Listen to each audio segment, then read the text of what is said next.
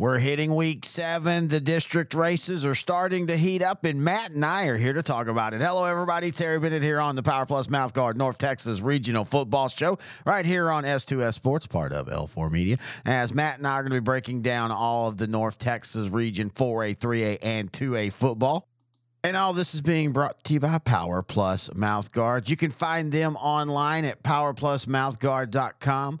They're the future of mouthguards. Now, if you ever watch our YouTube show, uh, our sideline to sideline YouTube, uh, you, you see the video where Dr. My, Dr. Michael Hutchins is talking about uh, his mouthguard and why it works. Go to their website powerplusmouthguard.com. And not only there to order a mouth uh, guard, but also you can learn about why Power Plus Mouth Guard is the best mouth guard on uh, in the business.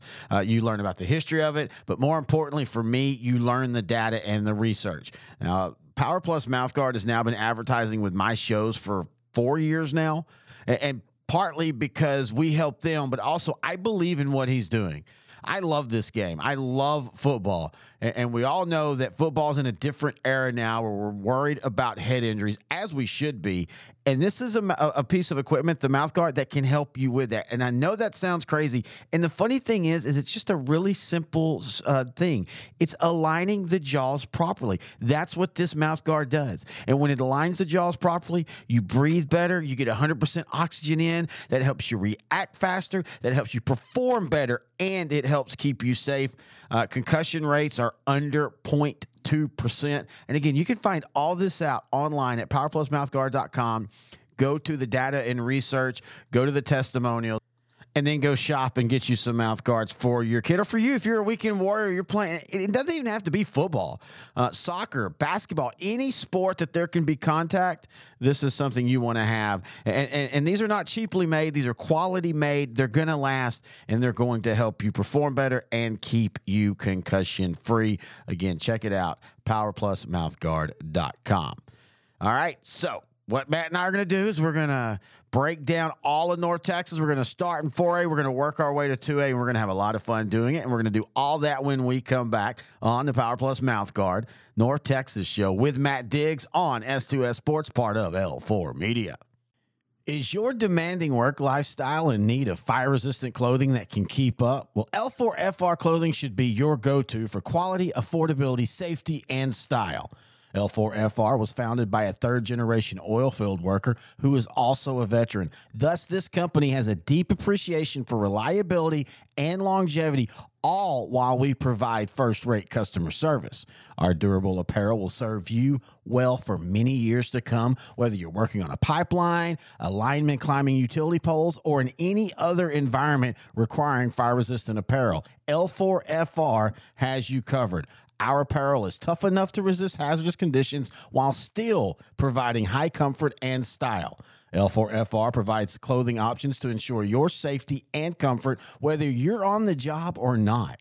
To view our complete inventory of flame resistant garments, please visit our online store at l4frclothing.com or give us a call at 817 757 4935.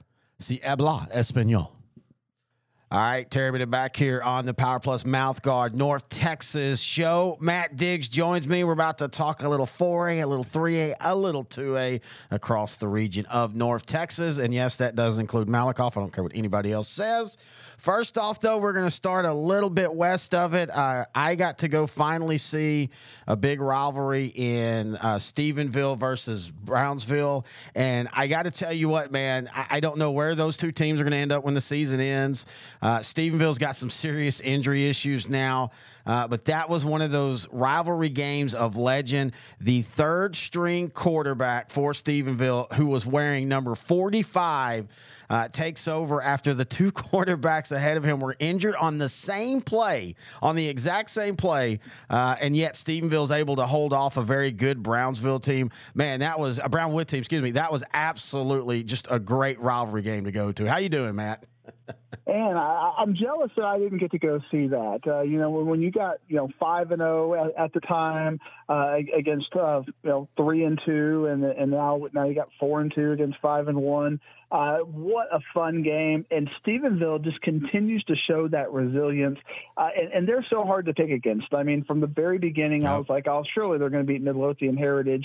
Uh, Midlothian Heritage graduates, everybody has their best player transfer. Uh, they lose that game early. And you're like, okay, well, maybe Stephenville's a little bit down. Uh, then Everman comes along, and, and now you, you get that big statement win, even though it's a rivalry game, and, and even though they're not even in the same region, that to, they're they're both in 4A Division One. They're both going to be potentially they're playing Thanksgiving football. Yep. Uh, so I do think it tells you something. And and even with the the injury issues, I think Stephenville uh, is going to be a very dangerous team. Now the problem that Stephenville is going to have that uh, Brownwood perhaps may not have is regionally speaking, uh, Stephenville's got their you know got got got it cut out for them. You know they're looking at even in their district, got the defending state champions. Uh, you know, then you know I, I, think they should have a pretty clean sweep over six four A. Six four A hasn't really done much for me this year. Nope. But then you're looking at seven and eight, and whatever four teams come out of that uh, pocket of that that by district thing are all going to be pretty good. Uh, and, and, then you're going to have that in the second round, and, and how that you know then you got to beat you know if they can't beat China Spring once, they got to do it in the playoffs. Uh, so Stephenville's road is a lot harder than Brownwood's road, and Brownwood, uh, you know, you look at Brownwood, them, Springtown, and Decatur are probably three far and above everybody else in Region One, and that region is so weak that you know we, we see it every time. I mean, I remember seeing Springtown and Hershey in yeah. the regional finals in uh, a couple of years ago, and thinking to myself, they're going to get run out of the run out of the court when they play, run off the field when they play in the state semifinals. And although that wasn't necessarily run off the field, uh, Hershey had one of its best teams uh, there, and, and they were competitive. Uh, it, it, was still a pretty a foregone conclusion. And I think with Brownwood, uh, Springtown, and, and Springtown is on on the on the way up as yeah, well. That's are. a fun team to keep an eye on. I remember watching that scrimmage against Brock and seeing the highlights of that, and Brock just had their way with Springtown. I'm thinking Springtown must be down, and the the, the early results kind of showed that. But they're trending in a good way right now to where I can't rule them out. You know, a couple of weeks ago, I said just go ahead and pencil in Brownwood versus Decatur. That's your regional finals. Winner of that's going to win the region. Springtown is now making me reconsider my thoughts on that. Well, and let's not. And I know this is a North Central or North Texas show, but let's not forget Lubbock Estacado. The Matadors, their only loss. We was, can forget Lubbock Estacado. Just go ahead. I don't know. They're man. not going to. They're not going to win this week. They're not going to win the region. Just go ahead and put it out there. Well, yeah, they're not going to win and, this and, week because they're idle. So good call there, buddy. Exactly. Diggs is never wrong. Diggs, Diggs is, is, never, never wrong. wrong. I, it, it, but you got to admit, in that region, when there's so many teams, there's not one great one. A lot of times, those lat those region semifinal games become crapshoots. Uh, but let's go back to five four A Division One. There's really only big one big matchup in that one, and I think it's a really good calibration game. Not for China Spring, we know where they're at, but for Alvarado, a team that came in, they're five and one. They had a big win against Decatur a couple weeks ago, but th- the week before that, they lost to a really solid but not great Rusk team, 33 to 30. But they had been playing without their their stud quarterback, Cardea Collier. He is back or supposed to be back. I, I still, and I said this on sideline to sideline, I still think China Spring wins this game, and I still think they probably win it comfortably. But I do think Alvarado can give the Cougars some trouble. So my, my question for you is, do we really know what China Spring is? and and that's what I've been trying to figure out in, in kind of picking their games. I'm I'm not a, a detailed oriented view when I when I you know China Spring, even though they they're in the Metroplex district and I and I rank them every week. I just have some kind of head scratchers. Like I see this Cornerstone Christian game, and that being a relatively competitive game against a, a team that is one in six, and you look at who else they've played, and and you look at Gunter and all that. It, it, that's just not quite there. And you look at Waco Connally or Lacy Lakeview Connally, as we like to call him, our, our good friend Darren Lauber uh, requested I call him Lacy Lakeview Connally, Uh, and, and, that was a nice win, but then they lost to Springtown. You're like, okay. And then yeah. getting blown out by Parish Episcopal the way they did do we really know about China Spring? I, I, think China Spring right now, I, I think that they're First off, this is one of those things people don't talk about. We always talk about playing those extra games, how it helps you, you know, your, your kids get snaps. But I also believe that after two or three years of doing that, talking to like with Carthage, and they even talked about it, how you get wore down. You know, seniors have been playing, you know, some of these seniors have now played like 45 high school football games, uh, and you get wore down. And also, I think they're adjusting to everybody looking at them as the like they that's their Super Bowl. Not that it wasn't like that last year; it was like that last year, but I think it's even more this year now that they are the two-time, technically defending state champs, even though they didn't couldn't defend one of them because they moved divisions in the realignment.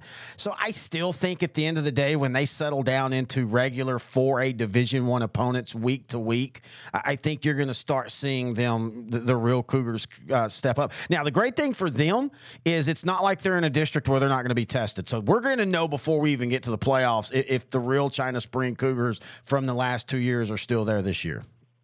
I, am just bothered by the score calibrations. I get it's week one and week six, but Gunter beat this team 53 to seven. Yeah. Uh, Cornerstone Christian out San Antonio. Now, I, I, I do want 49 28. I mean, that's I, I get things can go off, and you know it, there's different ways scores can go. But Gunter did what you would expect a dominant state championship pedigree contender team to do. China Spring, you know, it, their defense is very suspect throughout uh, their, their non-district schedule, and and you are completely correct as far as district will definitely test them, uh, and, and we'll know a little bit about them. But so far, and, and I get the heart of the champion and all that Ric Flair theory. I've just not been impressed by, by China Spring. No, I don't disagree with you. I, I just think that, and also more and more, I think. I think you get coaches now that that are like, "Hey, we're up," because they were up like forty 22 to 21 in that game. And I think you get more and more coaches nowadays just go, okay, we're we're gonna we're not we're worried about style points. We've got the game. Let's get let's get our guys out. Let's get some other sna- guys getting snaps in. But let's move over to six four A because uh, this is not a a great district as far as who's going to advance, but I do at least think it's a fun district with Kennedale and, and Lake Worth at the top of it fun is an interesting word. I mean, I, I, I like Dunbar. I think Lake Worth is going to be there at the end of the day. The fourth uh, battle for fourth spot, that'll be fun. I like getting to see uh, some of my favorite teams in Carter Riverside uh, and, and, Castleberry getting to play competitive games. But uh, we already saw with Western Hills and Carter Riverside, there, there's definitely a gap between you know those top five and, and the bottom three. So uh, to me, it's going to come down to Eastern Hills versus Western Hills for the last playoff spot. I think Eastern Hills is a little bit of a favorite right now, although they've had a couple of head scratchers uh, going back in, into uh, their non-district schedule. So yeah, you know, in Kennedale versus Lake Worth, didn't Lake Worth beat them last year, if I remember right? Uh, yes, they did, ten to three, if I remember the score. So, so something crazy. So, so that's that's your rematch this week. Uh, Lake Worth's got to go to Kennedale. I think Kennedale will probably right that wrong. But again, when when Kennedale is, is not that dominant version of Kennedale that we've seen in the past, it, throw everything else out the out the uh, window. But six four A for me, I, I just it, it is so far down. Uh, I mean, Waxahachie Life might even make the playoffs in this district uh, you know, if, if, they got uh, brought down there. And uh, meanwhile, Alvarado, Stephenville, China Spring, and La Vega would all be three touchdown favorites. And I think 6 4A is going to get the one and done. They're going to be fishing real quick afterwards. I don't even like talking about 6 4A because it's like they're going to be playing basketball by the time we're gearing up. You say that, but last year, Kennedale won against La Vega in the rematch in the first round, and then they took Salina to the mat. That was a one possession game, and then Lake Worth beat Carter seven to two. Still one of the oddest scores I've seen. I'm not saying you're wrong, but I, I do. We kind of talked about it in the seven four A show when we were talking about second rounds and stuff. I don't know if if it's Carter or if it's Wilmer Hutchins playing Lake Worth or Kennedale. If either you know if Lake Worth or Kennedale is going to be a, a, a dog to them, I think they might even be the favorites. Well, they're not going to get past it. They're all going to lose in the first round. So you're not going to have to worry we'll about see. anybody in 6 4A playing anybody in 7 4A. You're going to have to worry about Alvarado and, and Waco La Vega taking care of business. Now, Kennedale is one of those teams that if they get hot in week 11, their style of football, the, the tradition they have, maybe as a one seed, they could uh, end up beating a, a, Alvarado or a Waco La Vega, but I just don't think we're going to see it this year. But crazier things have happened as, as you talked about last year. I think uh, Kennedale and Alvarado had a complete flip from week, you know, when they played in non-district yep. and then when they played in district, it was, you know, one of those, you know, 40 point, you know, differences. So could that happen again? It's mathematically possible, but from what I'm seeing right now, I'm not putting much stock into them. In 8-4A Division 1, uh, Anna's got Mabank. The, really the two big games is Kaufman versus Paris and the Nevada Community versus Sulphur Springs. Get it's the it's the first game of district for any team in this district and we'll get an early calibration talking about that 7-4A and who they would play. We'll get an early calibration of Paris. Again, they're 1 and 4, but everybody I talked to that have played them talk about how they're they're almost there. They'll figure it out. But then last week, Pleasant Grove destroyed them forty-five to nothing. Yeah, but Pleasant Grove does that too. Yeah. Uh, you know, and, and they get better as the weeks go on. I mean, it's not the Pleasant Grove that uh, needed a unforeseen Brock error to uh, f- finally get a touchdown in that game and, and finally pull it out. Uh, they're figuring it out a little bit. And uh, you, you talk about Paris, you talk about Kaufman. In, in this game, even for the loser, I think it's going to be more about can they psychologically stay the course? Because yeah. whoever loses this game is going to be one in five, but still have a pretty favorable chance to make the playoffs.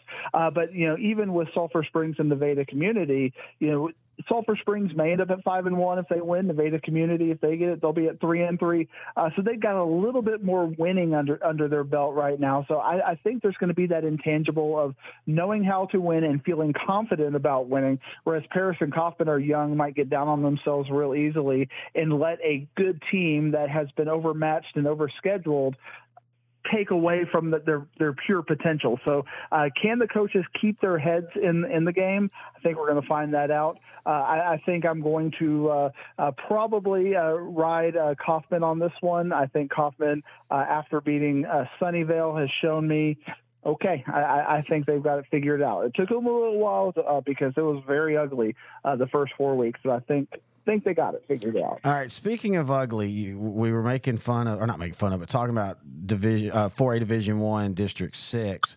Is that a better district than 4A Division Two with Godley uh, and Benbrook and, and and Benbrook's four and one. Everybody else is either one and four or two and three. Yet I still feel that Godley, and I think Benbrook's a legitimate team, and I still think Godley, if they can get healthy, can still be a team. Uh, they're going to make the playoffs and still be a team that could do like they did last year and, and go a couple rounds deep. Yeah, I mean, you know, looking at Godley and, and, and kind of how they've, they've we've, we've featured them on the District 4 3A report a couple of times, and uh, you know they they got one and they lost one, and uh, I, I expected a little bit more out of Godley. Godley was a team I thought might be on the come up, comeuppance, especially uh, the way they, they finished and everybody they had coming back and that crazy game, 70 to 63 or something, uh, when they ended up losing uh, in the playoffs. Yeah. Go ahead. But yeah, yeah, but I, am just saying.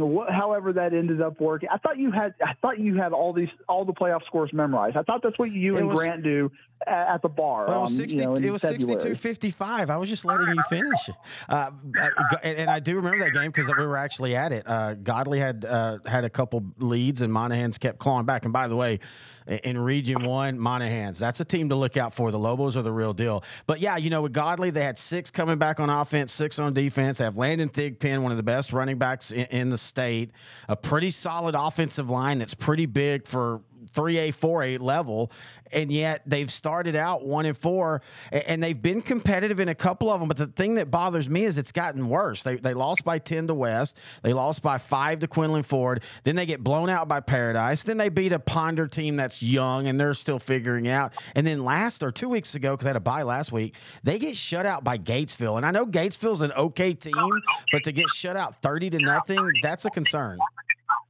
Oh, it is absolutely a concern. And Glen Rose, the fall from grace that they've had after almost being the team that should have probably beat Carthage last year, yep. and, and now they just can't find their footing at all. But you know, as you said, the good news is in this district – you know, you're going to get some wins. You know, uh, you're going to get Venus and and and Ferris most likely, and, and Hillsboro, uh, and he, I, I, like Benbrook too. I mean, Benbrook is one of those fun teams that you could one and nine last year, uh, four and one this year, but they already had that head scratcher. Uh, Breckenridge or one of those uh, Bridgeport, one of those kind of teams uh, beat them la- last, gave them their loss, and all of a sudden you're like, eh, you know, you, you start to pull back on that Benbrook love. I, I, still think the top two in this district district is Glen Rose and Godley, but it has been way past. But really, at the end of the day, 4A Division two in the DFW area is not good. I mean, like I'm trying to do rankings for 4A Division two, and I'm just like, okay, let's look at Van Alstyne. Let's yeah. look at Farmer. You know, you're trying to figure out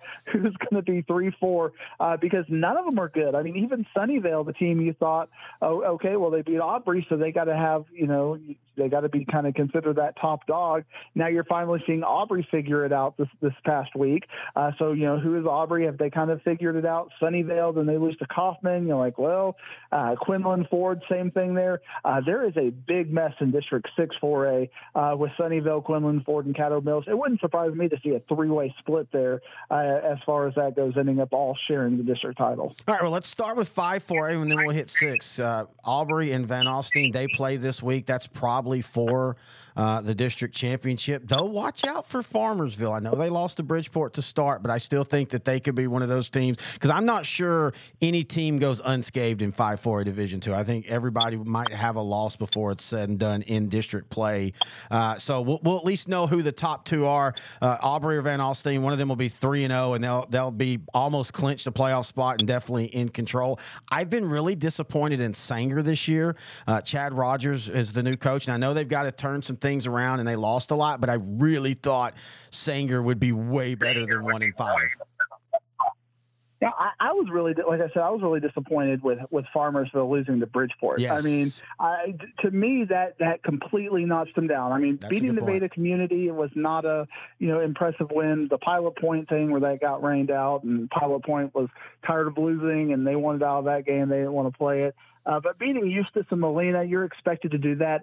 I needed Farmersville to step up and show me that they could be Bridgeport. And the fact that they didn't, and it, you know, 26 21, you got to win those games. And that was a game I, I felt them to be a relatively, you know, 80% favorite in that game. Uh, and, and so Bridgeport taking them out, bit, a bit disconcerting for me uh, because when, you know, after that round one, five and six, they play each other.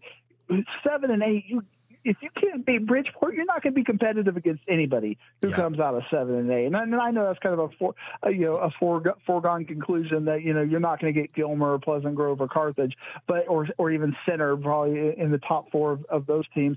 But I, at that point, I just want to see some competitiveness. And if you can't beat Bridgeport, you're not being competitive in the second round if you get out of the first round. Yeah, th- th- this is one of those where the first rounds will look good on the DFW side, but then that second and third round are just they're like I said they won't even make the third round. All right, six four A Division two.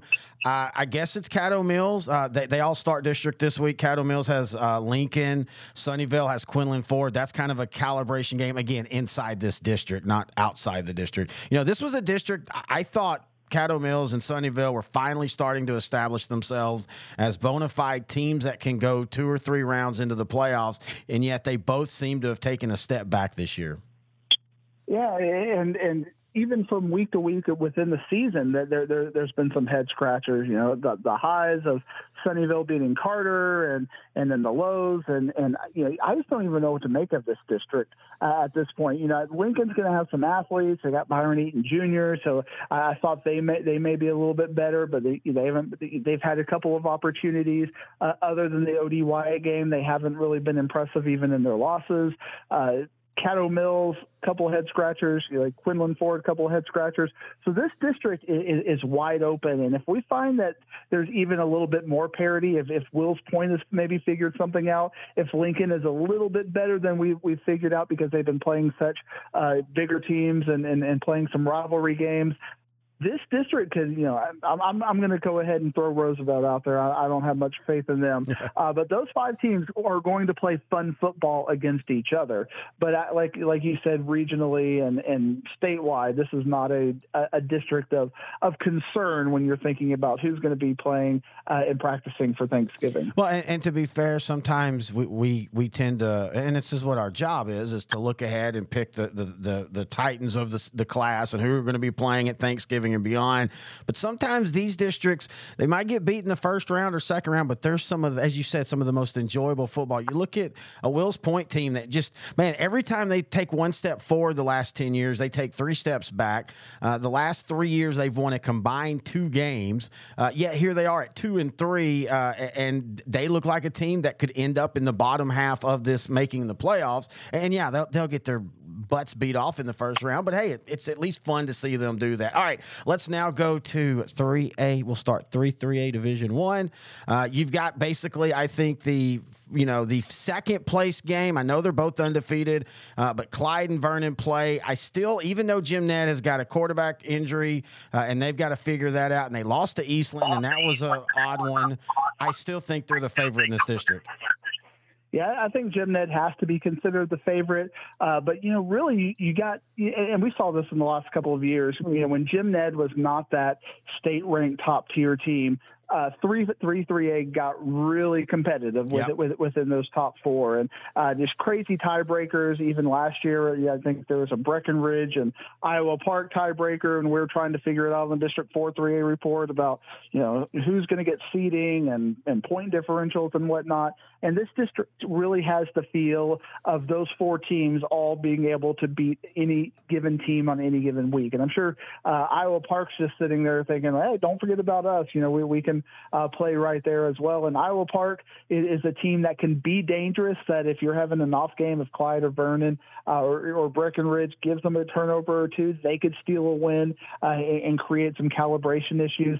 Uh, Clyde and Vernon both five and zero this week. That's going to be a fun game. That that's one just um, flip a coin legitimately. I, I looked at a couple of computer polls and it's one two you know depending on what it wh- which computer poll one point uh, for Clyde, two points for Vernon, Pickums. Uh, so you know at this point I'm I, I, I'm not smart enough to know uh, who's got the edge in that one. Uh, but uh, it's going to be fun football and. Uh, and those are important games because when you're looking at three, four, uh, and, and you start looking at the playoff, uh, you know, you definitely want to avoid that third seed because Yeah. first and second seed, Paradise Brock, uh, that's where things get really tough. So, uh, and one touchdown score, like we saw it uh, last year in, in the three way tie. If you got a three way tie for second place, you know, a really good team is going to be third and a really good team is going to be fourth. And every point matters. And the way that ends up working, how that, that first district game or that first by district game happens, it's big. And when you have this kind of parity driven uh, district in 3 3A, you got to bring your best game every single week because even points matter and style points matter because you never know when a when an Iowa Park is going to steal a win. I think even Bowie is good enough uh, to steal a win if you give give them two or three turnovers. Yeah, I, I don't disagree with you. And I think this year, that bottom half of four three A's, we transition over there to talk about them. I think they can actually be beat by the, the District three three A teams. Uh, but four three A Division one this week, Brock's off. Uh, Paradise is playing Boyd. Really, you've, you've only got calibration games. Uh, Whitesboro and Peaster. We'll see if Peaster has any fight left. Uh, same thing with Pilot Point. Ponder, you know, I think Ponder is 0 1 in district, but them, you know, they had their first game get pulled out from under them. Valley View declined to play them after their quarterback moved over to Ponder. Uh, and that forced Ponder to get a private school in week two of the or week two of district because they he didn't want coach Schultz didn't want to have two bye weeks in the same season. I think it actually ended up helping them because they were a three touchdown underdog and they beat Houston St. Pius. And talking with him, the confidence of Ponder is really high right now. Yeah, I, I, I was watching some of the highlights on it. I, I, I talked extensively about it in the District 4 3A report. Their sophomore quarterback at Ponder looks really good. Tyson I mean, he Price, looks yeah. the part. Uh, the way he reads the field, he's probably the best athlete on the field. Now, other than uh, uh, the, the the good receiver Peacock, they're they, they're going to struggle on the on the lines. You know, Ponder Yep. is going to get beat up on the offensive and defensive lines, and it did take them going four turnovers. You know, Pius X had four turnovers; they had none, uh, but they were able to take advantage of that. And you know, that's what we're talking about with District Three, Three A. When I thought, you know, if Bowie gets a game like that, uh, where you know, a, a Vernon gives them three or four turnovers, they're good enough to beat them. And Ponder showed me that you know they're good enough to beat a good team if they are given a gift. Uh, and, and that's more important for Whitesboro because Whitesboro has been a little bit turnover happy. Yep. And if Whitesboro gives Ponder a gift, Ponder has shown they can take advantage uh, of, of an early Christmas present. Uh, so I think it's Ponder Peaster 4 5. Uh, and, and Pilot Point and Boyd are going to be uh, fighting when they when they play each other for their only win in the district. Uh, but Ponder has shown me that uh, with their youth because there, there are very so many sophomores on that team. Just about everybody who ran the ball uh, was a sophomore. Their quarterback is a sophomore. Uh, they've got good senior leadership in, on the receiver side of, the, of, the, of things. That Ponder looks to be a team that is a solid middle tier team that is going to play consistent. When they play Paradise and Brock, they're going to lose by 50. Yep. But when they play uh, when they play teams within their uh, you know their their fight range, they're going to be good. They're going to stand up, and I think they showed that uh, when they played Krum and now against Pius X. They're, they're going to be a force to be reckoned with in the bottom half of that district fighting for that four seed. All right, now let's go to a district that truly spans the whole width of North Texas, 5-3A Division 1. You got teams in East Texas and Mount Vernon all the way to Pottsboro. Uh, Commerce fell to earth last week, but you kind of knew they would. I, I, would have liked to have seen a little bit more of a fight, but I really do think Winnsboro is special this year. Uh, but you've got Winnsboro; they're playing Mount Vernon. Uh, Mount Vernon's four and two, one and one in district. They're in a rebuild mode.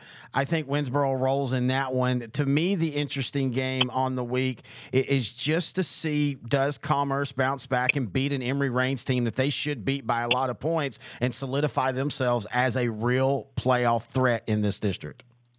You know, I, I just want to kind of go on a little bit of a tangent. Ahead, I appreciate man. everything you just said and how you set set me up and uh, to kind of break this down. But I feel like I'm one of the only people who thinks that Pottsboro is better than Winnsboro, and I don't get why people are thinking Winnsboro is better than Pottsboro. Look at last year, Pottsboro won that game, and Pottsboro is, I think, trending up a little more than what Winnsboro is. I know they both got a, a lot coming back, and uh, but you know, for, for, me, Pottsboro is the favorite in this district, and I'm a, I'm a, I see the the Dave Campbell rankings, and even you kind of just gave gave you know that Winnsboro, you know, what about Pottsboro? Well, what has Pottsboro done this year that's kind of made you dismiss them, even though they're five and zero oh and and have some nice style points in, in those five wins, to where you just kind of like this is Winnsboro's district. I just think I think this year Pottsboro is so reliant on Major McBride and Major McBride's a special player. I think Winnsboro just has more diversity of that offense. You've got Finney at quarterback. You've got maybe the three best wide receivers in the state all on one team in 4A or in 3A. Will Wilcox, Malik Reddick, and Tristan Samarja. I, I, just think that, and let's remember last year, Pottsboro won, it was 36 35. Uh, in fact, I think they went for two to, to, to get the win. And I think that that game's a toss up game. I, I in no way think Winnsboro is, is going to beat Pottsboro by three or four touchdowns. And I think both of these teams will play play long time. And in fact, I think there's a better than not chance we see a Pottsboro Winnsboro rematch in the playoffs. I just think Winnsboro this year is a little bit deeper of a team. Fair enough. Uh, but, you know, for, for me, that I, I thought Pottsboro uh, last year was kind of their rebuilding year, and this is their year, you know, and, and, and, and they've shown me that uh, so far. Yeah, you've had to, you, know, you have to be lucky with major, uh, but so far they've been lucky, and, and, you know, they haven't had any major injuries, and uh, the, the depth might not be there, but the top 22 that you saw in week one is still mostly there in, in week five. And, and I even see in their scores are getting, I, I'm seeing, you know, if I expect them to win by 10, they're winning by 20. You know, and it's kind of progressing up in that way to where my level of confidence in Pottsboro is increasing, and they are reigning and defending. Uh, so Winnsboro, what does Winnsboro do to to uh, usurp them? I haven't seen it yet, so this is going to be one of our uh, debate games that when we talk about 5-3A over the next few weeks until this gets settled, not once but maybe twice, uh, depending on when they play uh, each other. I know Malakoff is is probably the uh, odds-on favorite to come out of this region. Yeah. Uh, but uh, you know, Winnsboro, Pottsboro, that's definitely fun. Uh, the, the, battle of the boroughs. Uh, but but this week, uh, in, in, getting to more what you're talking about, I think we're going to uh, Mount Vernon has had some head scratching a little yeah. bit because they've played up and they've played down uh, at, at, times. Uh, so I think Mount Vernon may be a little bit better than their pedigree might suggest. But I think Winnsboro is still a big favorite. Pottsboro can name their score, and and, and, certainly Commerce can name their score against Emory Rains. Emory Rains, a couple of years, you know, I thought they were, I thought they got it figured out, but not this year. Yeah, it felt like when they had Barnes there a couple years ago, and then he just kind of he kind of retired out of nowhere. He's I think the administration kind of ticked him off, and since then they've kind of backtracked. Hey, as we move over to seven three eight, did anything big happen in that Whitney game that you read about? well, I mean, you know, there, there, there's some stuff out there, you know, you know, but but why, why, why don't you give your perspective of it? Right. Uh, not not only necessarily on what happened, but what you think the media coverage has has been on that because because I've seen it, it, it's almost like there's this political undertow that we got to find a way to defend the referees, uh, you know, because yeah. you know certainly kids and I, I, I just don't know what anybody could see in that video that would just make you think, oh well, there there's you know let's hear the referee side. There's clearly a second side here. This was just dumb on the referee's part bad day or whatever, I mean, maybe that's your mitigating circumstance, but there's never an excuse for what we saw in the field. Uh, you know, uh, so to, to just to recap, in case somebody has not heard and they've lived under a rock, and I've had family members that have no idea what Texas high school football is message me about this. Uh, a Whitney player was running a route, and him and, uh, or I think it was on defense, I can't remember now, but him and the referee yeah. looked like they collided a couple times. And then the, as the player turns toward the ref, at first, I, I will admit, I had no contact context. I just saw the video. At first, I thought, oh, maybe his hand got stuck in, in the guy's helmet. Yeah, he shouldn't have contacted the kid. But then if you watch afterwards how the ref reacts, where he kind of just throws the helmet down and then throws the flag, that, that that just that just gives it all to me that yeah, dude, you're being a douche. I agree with you about the I don't think it's necessarily trying to protect the ref. I just think we're just in a weird news social media political era now where everybody's always assuming there's more to the story. And sometimes it's just like, hey, the video can sometimes just be exactly what happened. And what happened was an official probably shouldn't be officiating, uh, reacted and did something stupid. And I also think there might be some trying to defend it because we, you know, we keep being told, hey, guys, there's a shortage in refs. So let's be nice. Yeah, there's a shortage. And yeah, you can be a little bit nicer on some of the calls. I get that. And I've even heard coaches tell me that, like, you know, I really wanted to go off, but I have to remember remember that this, you know this might be a kid that hasn't refed games before and he's being thrown in, in, into a live fire situation.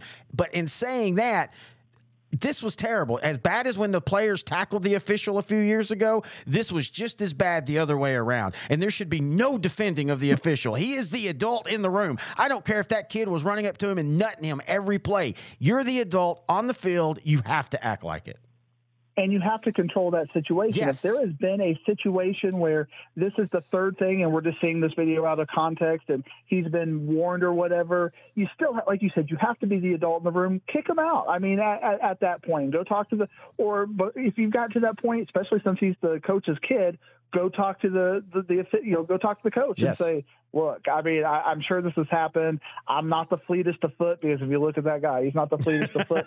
He's got to figure, he's got to figure out how, you know, how to cross uh, while I'm maintaining my position or I'm going to have to throw him out of the game because he's hit me twice and this can't, can't happen a third time.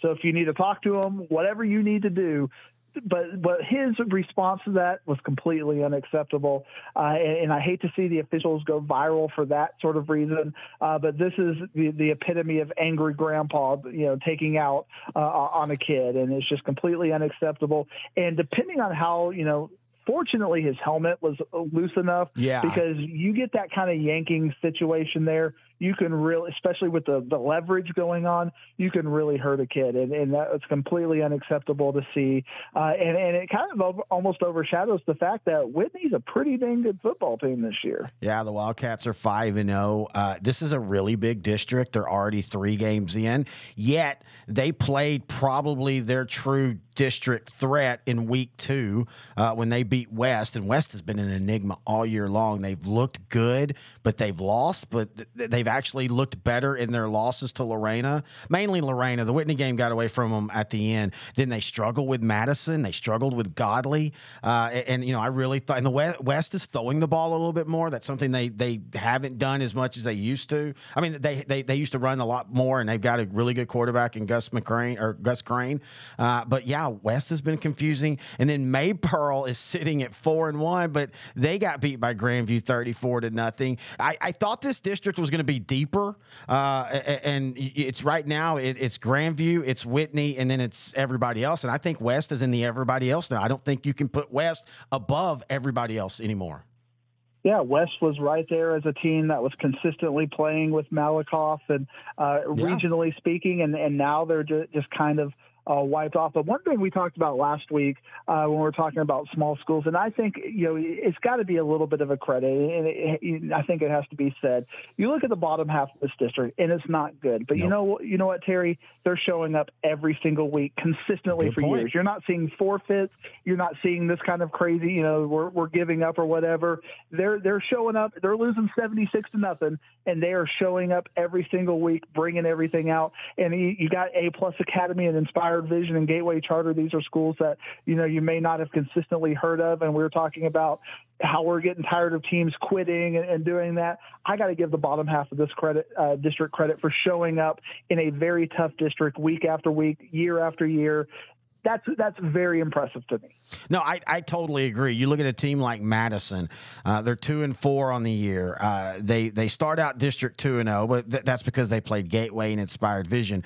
They lost the last two games to West and Whitney, but you know, yeah, the Whitney game got out of hand, but the West game was a one possession game for most of it, and even the Whitney game, they kind of scored with them there early, uh, and, and here they are sitting with a chance to to again make the playoffs. And yeah, I know they're going to probably play Malakoff in the first round again, and it'll probably be ugly. Uh, but for Madison, it's just putting together two playoff years is something that they haven't done since hell. I think the Sean, you know, the Chambry McNeil days back in 08 and 09, uh, back when they were really a true state threat. So I totally agree with you. In this era where you have teams ready to back out as soon as they can, uh, especially if they think they're going to lose and they need to save their players for the games they really can win.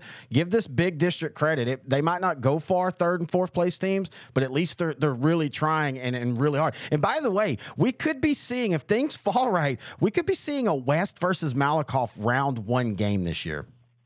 Yeah, and I remember seeing that game uh, a couple years ago. I think it was like a 14-7 game.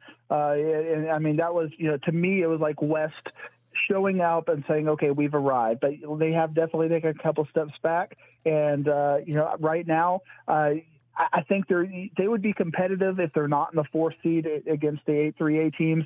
Uh, but West has definitely dropped off. You know my regional chart. I mean, they used to be. I think for the last two years they were in the top five at some point uh, in, in, my uh, my four four or my three A Division One rankings, uh, right up there with you know with Brock and, and Whitesboro at the time. But now you know, I might if if I did a top ten, I don't even know if they'd be in the top ten right now.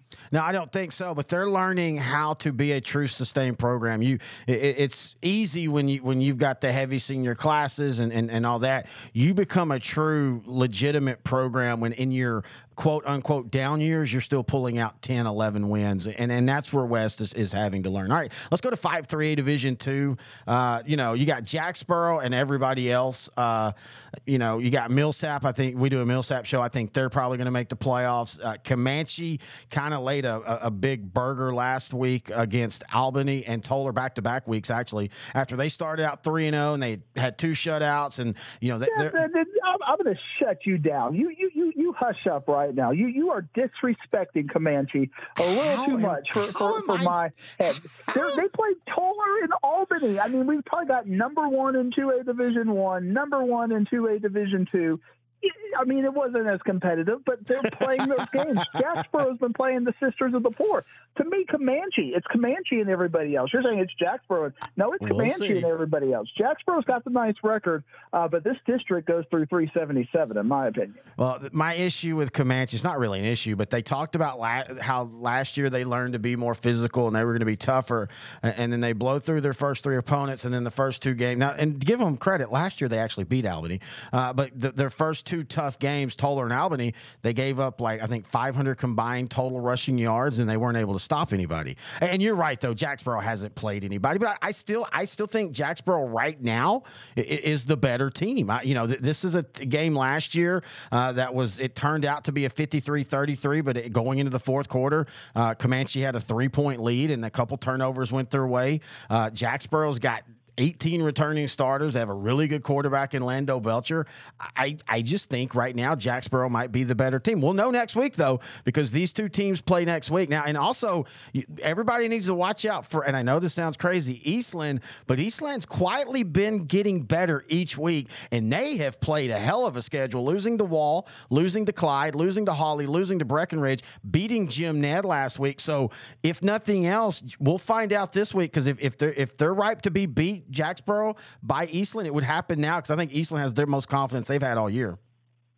I'm going to go ahead and say it right here for the audio. Give me Eastland over Jacksboro.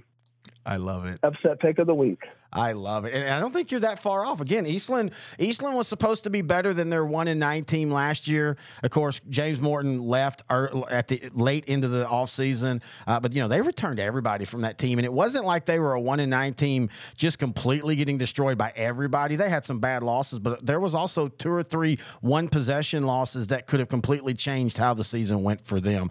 All right, Holliday over in 6-3A Division 2. I think they played their most complete game of the year last week at homecoming, beating Snyder 31 to nothing. And I think Holliday's feeling real good about themselves going into district play and they should play uh, feel good about themselves. This is a kind of a down district. I, have been very impressed with, with Wichita Falls City View. Uh, they're a team I'm, I'm, keeping my eyes on. Uh, Callisburg uh, at times has been impressive, but you know sometimes they pay out, play out of their pay grade.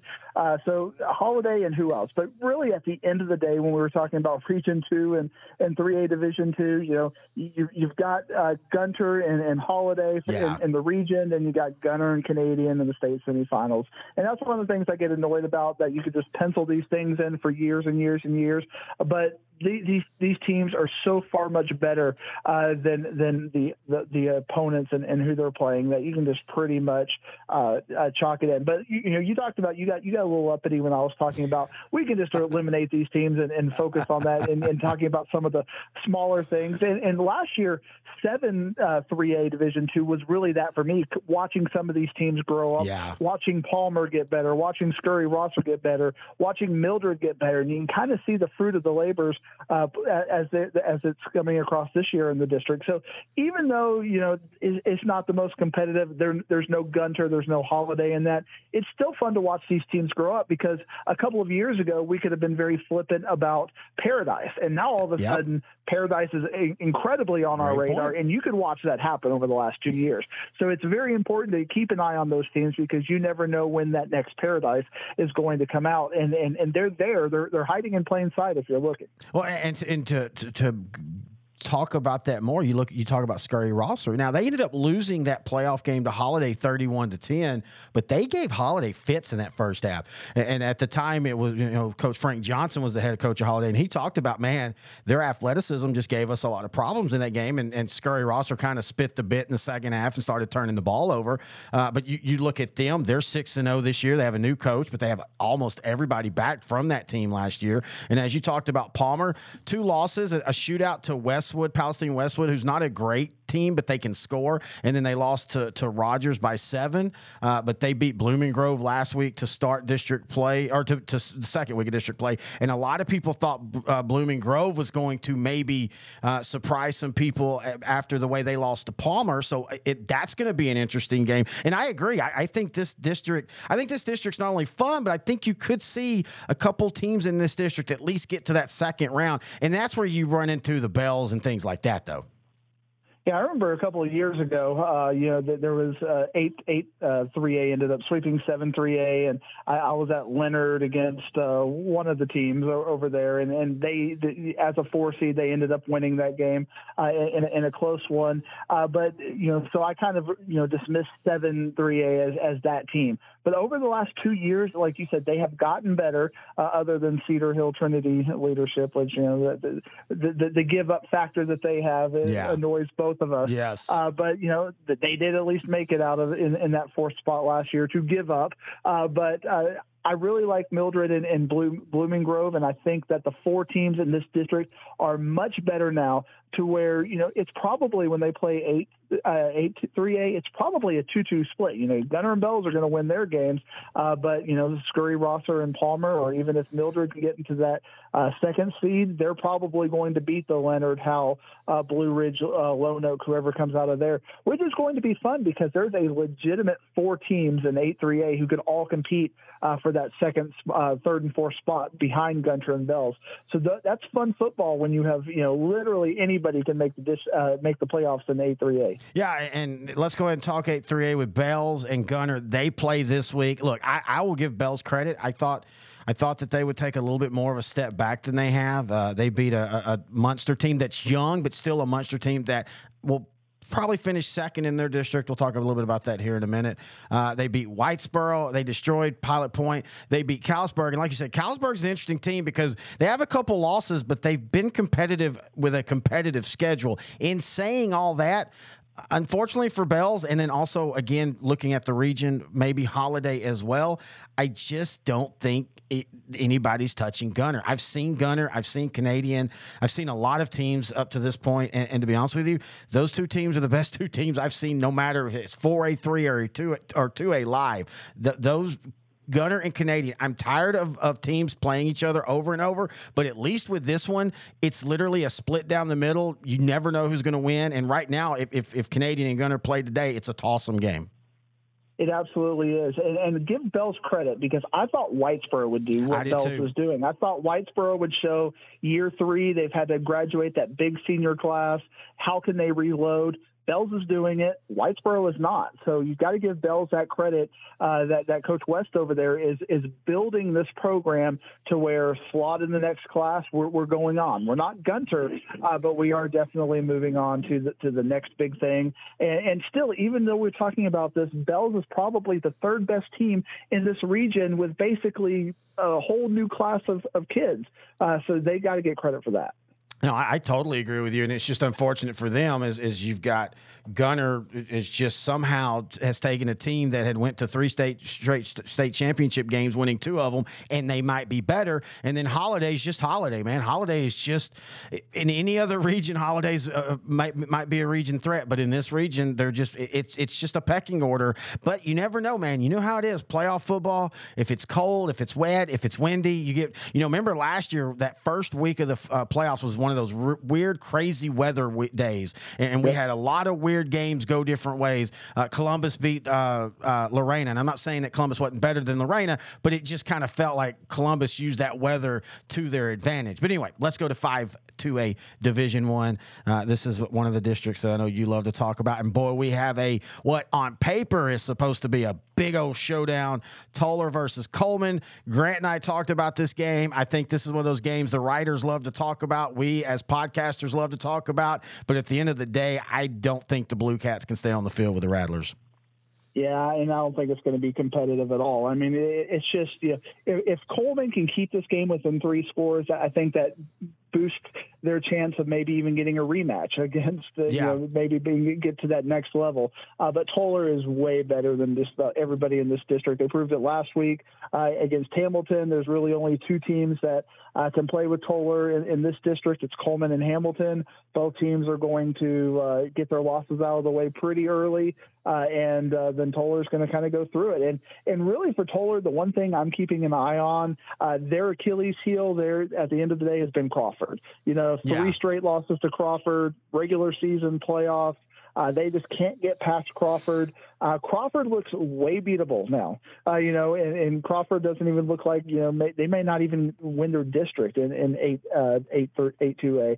Uh, so if, if Crawford is down and finally Tolar can get past that window, they could be playing on Wednesday night in, in Arlington. Yeah, the, the issue for Tolar is if Peyton Brown's going to come back. If Peyton Brown comes back, to me, them and Malakoff have been the two teams that took their losses, put that chip on their shoulder, and have used it in the offseason to be way better teams than even they were last year. And it's not like Tolar was bad; they were thirteen and one last year.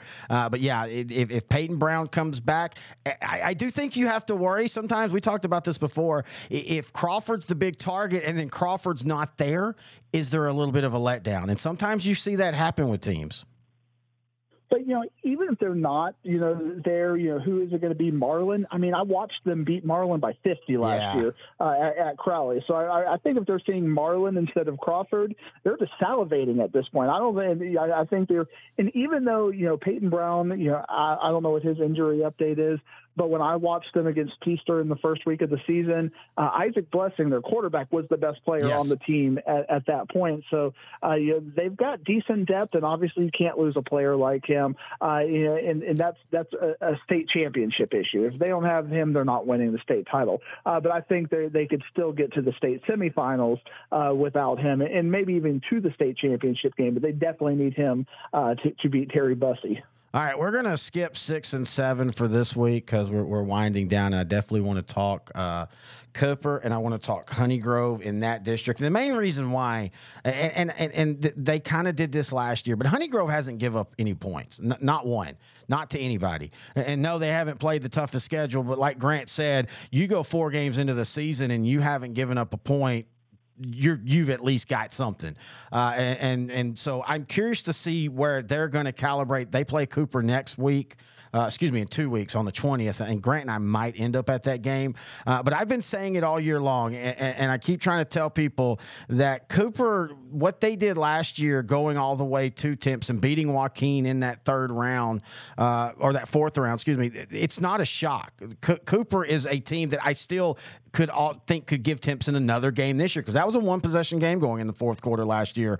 Uh, and I think the Bulldogs are really, really solid again they, they are very solid, but again, it, it's regionally. You know, yeah. if, if, you would if you put them in, in Region Two, uh, you know, we, would be talking uh, other than Tolar. You know, you take Tolar out, uh, you know, they could be competing with Coleman and and, and Hamilton and and, and Marlin. Uh, but in this region, you got Beckville, who just took the Hawkins Hawks out to the wow. woodshed this past week with a 92 to 12 uh, outcome out there. You know, I, I always check on a few schools every week. Celeste and, and Hawkins are, are, are two of them. And when I saw that score, I, I, had, I, had, to do I had to verify with a couple of resources to make sure I wasn't uh, seeing some spam there. But when Beckville's uh, official Twitter page had that, I was like, okay, well, that, that's something right there.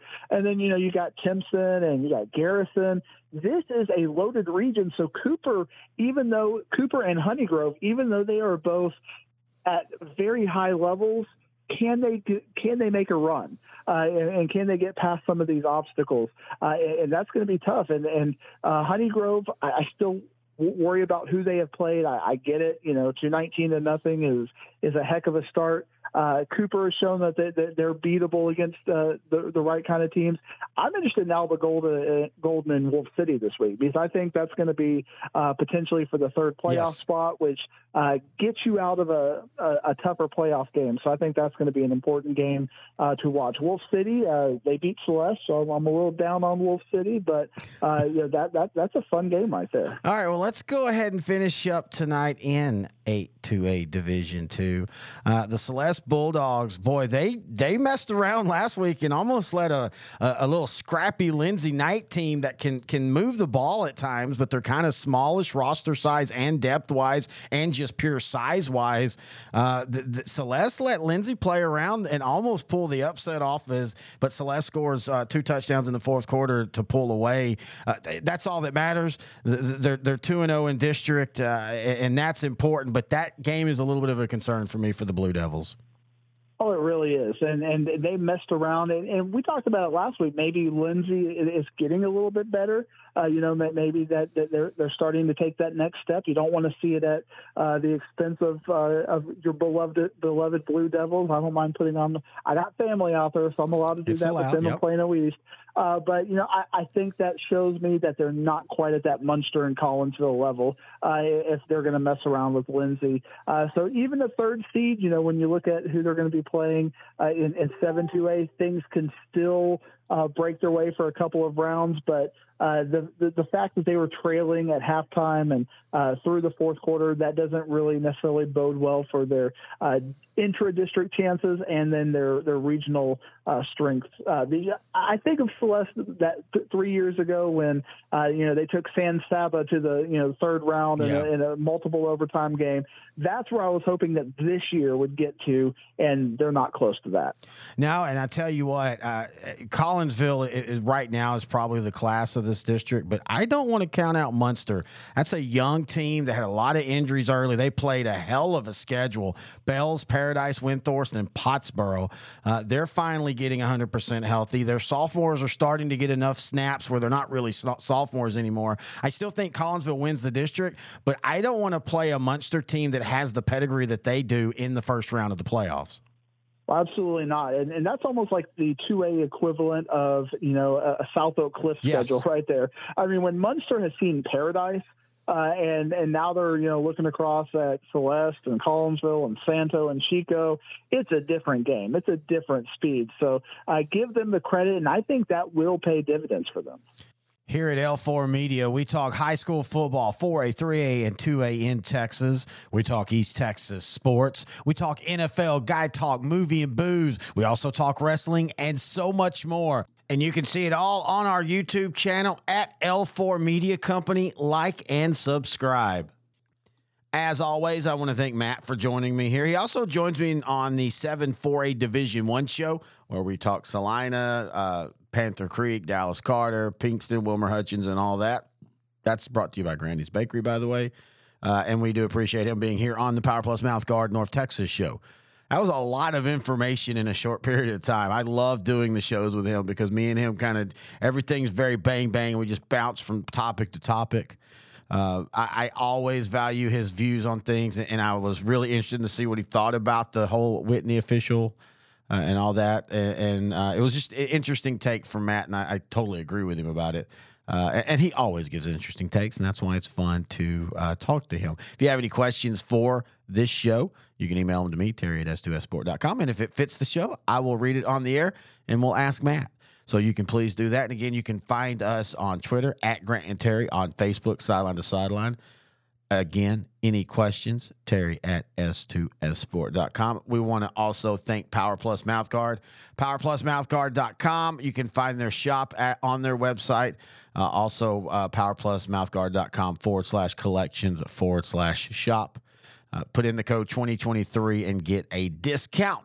All right, week seven in the books. Week eight, we'll talk about it next week, right here on the Power Plus Mouth Guard North Texas Region Show on S2S Sports, part of L4 Media.